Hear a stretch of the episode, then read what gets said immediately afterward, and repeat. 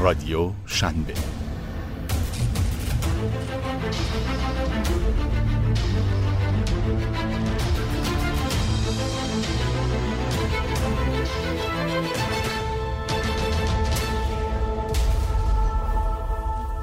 سرمقاله هفته نامه استارتاپی شنبه به قلم و صدای سردبیر و مدیر مسئول اکبر هاشمی.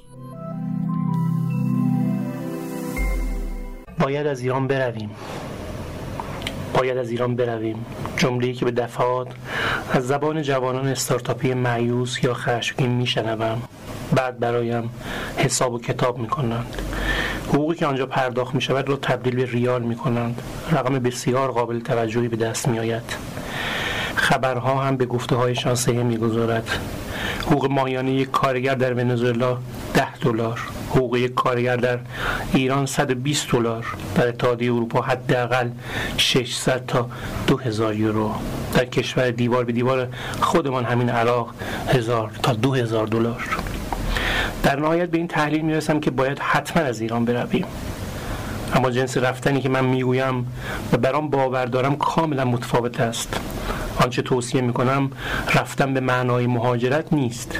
ما باید بازار هدفمان را از ایران به سمت دیگر کشورها ببریم. حتی اگر لازم است pivot کرده و جامعه مخاطبانمان و مصرف کنندگانمان را از بازار ایران خارج و به بازارهای منطقه و جهان مهاجرت کنیم. امروز وقت مهاجرت business ی است. آدمی ذاتا به دنبال رفاه آرامش است. برای همین هر جایی که آوای خوشتری بشنود به همان سمت کشیده می شود بیان که به سختی های آن فکر کند. آواز دهل از دور خوش است. تجربه زیستی انسانی است. اینکه سطح درآمد در دیگر کشورها از ایران بسیار بالاتر است اگرچه یک واقعیت است اما آواز دهلی هم دارد.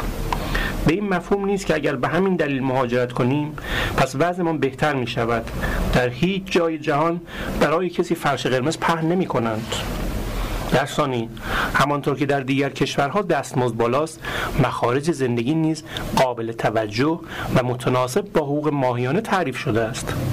زمان این اختلاف تبدیل درآمد دلاری به ریال لذت بخش واقعی می شود که ما در ایران بمانیم اما به سمت مخاطب و بازارهای جهانی حرکت کنیم.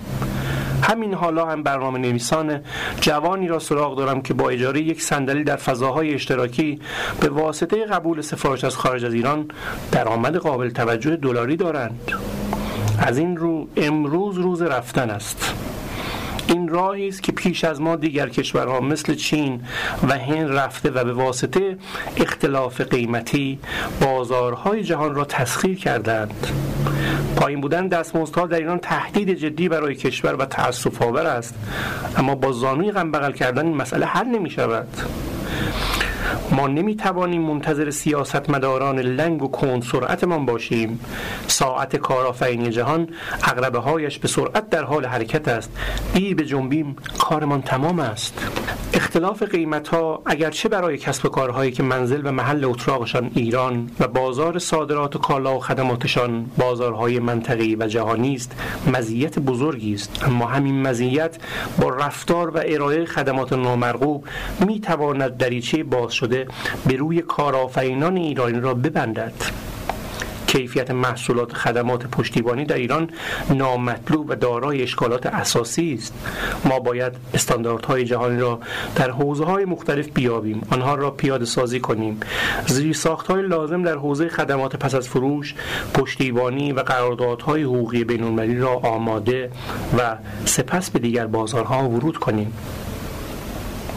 اگر کشورهای همسایه یا مشتریان اروپایی آمریکایی به خاطر ارزان بودن به سمت ما بیایند که خواهند آمد از این سو وسوسه دلار چشم و گوش ما را روی استانداردها ببندد و مشتریان جهانی تجربه بدی از ما به دست بیاورند روایت منفی از استارتاپ های ایرانی ساخته خواهد شد که مانع برقراری این خط تماس اقتصادی با جهان خارج می شود از طرفی ورود به بازارهای جهانی و رقابت با کمپانی های خارجی تجربه نازموده ماست.